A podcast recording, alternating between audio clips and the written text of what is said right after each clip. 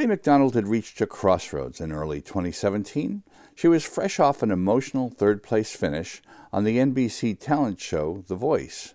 Yes, I was I, I was crying and I was like, "Where's my dad? Where's my dad?" And and there he was, and I cried so hard. Yeah. She had returned to William Paterson University, where she had managed to continue her studies while competing on The Voice. So now the question was, what comes next? She found the answer in a familiar place, a Hackensack recording studio where her music career had begun almost eight years earlier. The Universal Music Production Center occupies a nondescript two story building a short distance away from Hackensack City Hall. When record producer Andre Betts bought the building in 2010, it was just a cinder block shell that had been serving as a garage for limousines. Betts designed and rebuilt it into an acoustically perfect recording studio.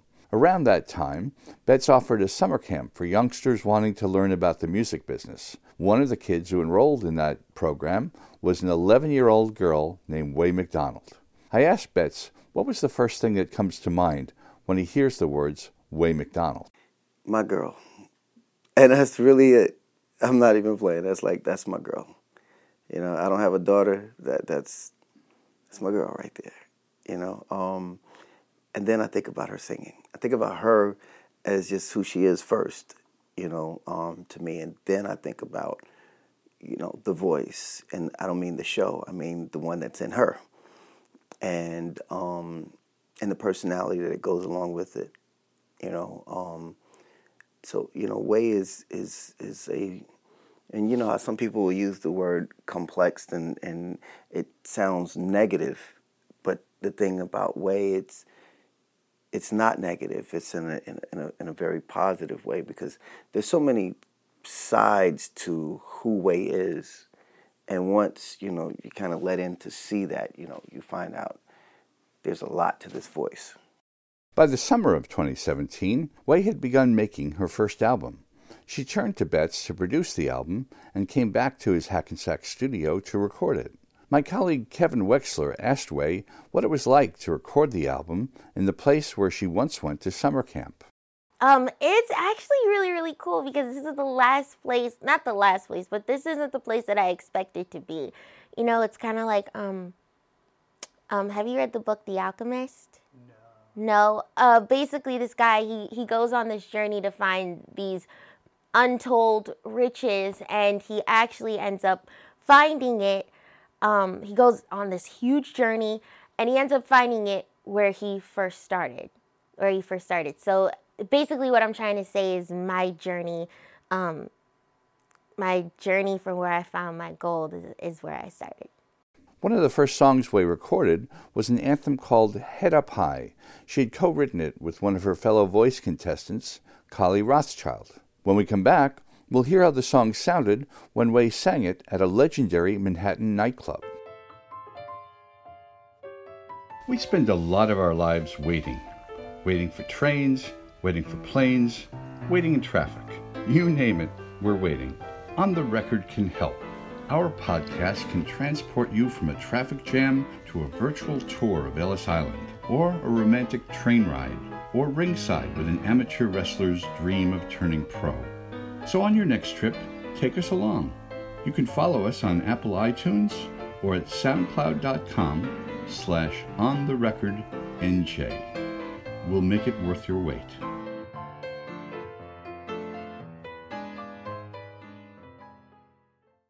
On a brisk spring night in April, a sold out crowd has packed Joe's Pub on Manhattan's Lower East Side. The pub, part of New York Public Theater, is named after the late Joe Papp, the legendary New York City theater producer. On this small stage, some great singers have performed Leonard Cohen, Lady Gaga, David Byrne, Dolly Parton, Elvis Costello, and Amy Winehouse. And on this night, Wé McDonald, singing to an audience with a large contingent of family and friends. Her dad, Mac McDonald, who also serves as his daughter's manager, steps up onto the stage to introduce her.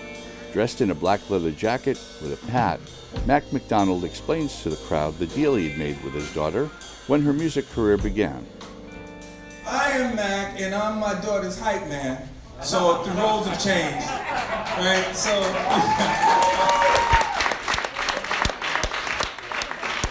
And tonight we're going to take you on a little adventure. A 10 year old kid who looked up at her dad one day and said, Daddy, I want to sing. And what's happening in the music industry right now is far from what I had expected it to be back then. But then I said, Listen, do you really want to do that? She said, Yes, I really want to sing. So when she was 12, I gave her that opportunity, but we had an agreement. Said, in order for you to do this, you have to be a good student. So she did that. She put that in her back pocket, but then she became the singer that you all came here to see tonight. So tonight is an event that's a one time, one in a lifetime for her. She's actually been able to travel around the world, but when she comes, comes to Joe's Pub, Joe's Pub has a, a phenomenal history. For those folks of you who work here in Joe's Pub, thank you, thank you, thank you. Mark, Newell, and the team, thank you, thank you, thank you. And tonight, I want you to bring and welcome my baby girl, Wé McDonald. When Wé takes the stage, she refers to the performers who have played this stage before her. In particular, she mentions Amy Winehouse, the British rhythm and blues singer who died of a drug overdose in July 2011. Wé sings a Winehouse song, Back to Black, during her 12 song set, but she also covers a wide range of music, including Broadway show tunes, jazz standards, and a Barbra Streisand showstopper, Don't Rain on My Parade, that Wé performed on the finale of The Voice. On this night, she closes her show with a new song, Head Up High. Here's how she introduced it. And I actually co-wrote this with a, with another contestant from The Voice, and she did a great job, and she came to me. And uh, it's amazing, but we ended up writing this song because we were like, fed up with all these expectations, and we're fed up with all these societal standards. And if you want to look like what you want to look like, do you. Like, there should be no one trying to put you down. You know, you see everyone, you gotta have tiny waist, big boobs, big butt, no arm fat, skinny face, jawline, cheekbones. We don't have time for that.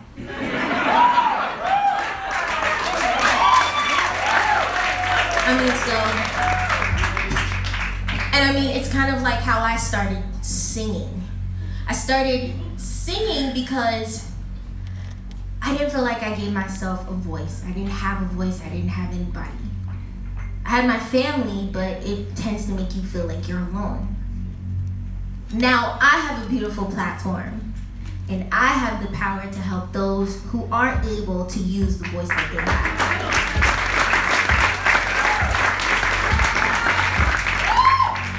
And this,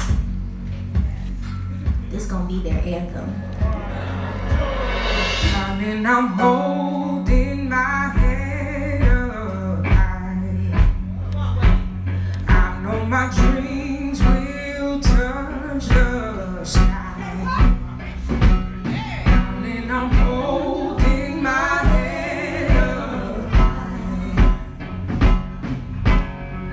Wé sings, her mom Jackie and her sister Jasmine are dancing in their seats. Her little brother Noah has gotten up and is dancing as well. Mac McDonald stares proudly at his daughter. The song builds to a thunderous chorus, and when it's over, the crowd goes wild and gives her a standing ovation. The night is a triumph, and the song has begun streaming across various music platforms. But unknown to anyone in the room, there are some unexpected bumps in the road ahead. More on that in our next episode of Head Held High, the Wé McDonald story.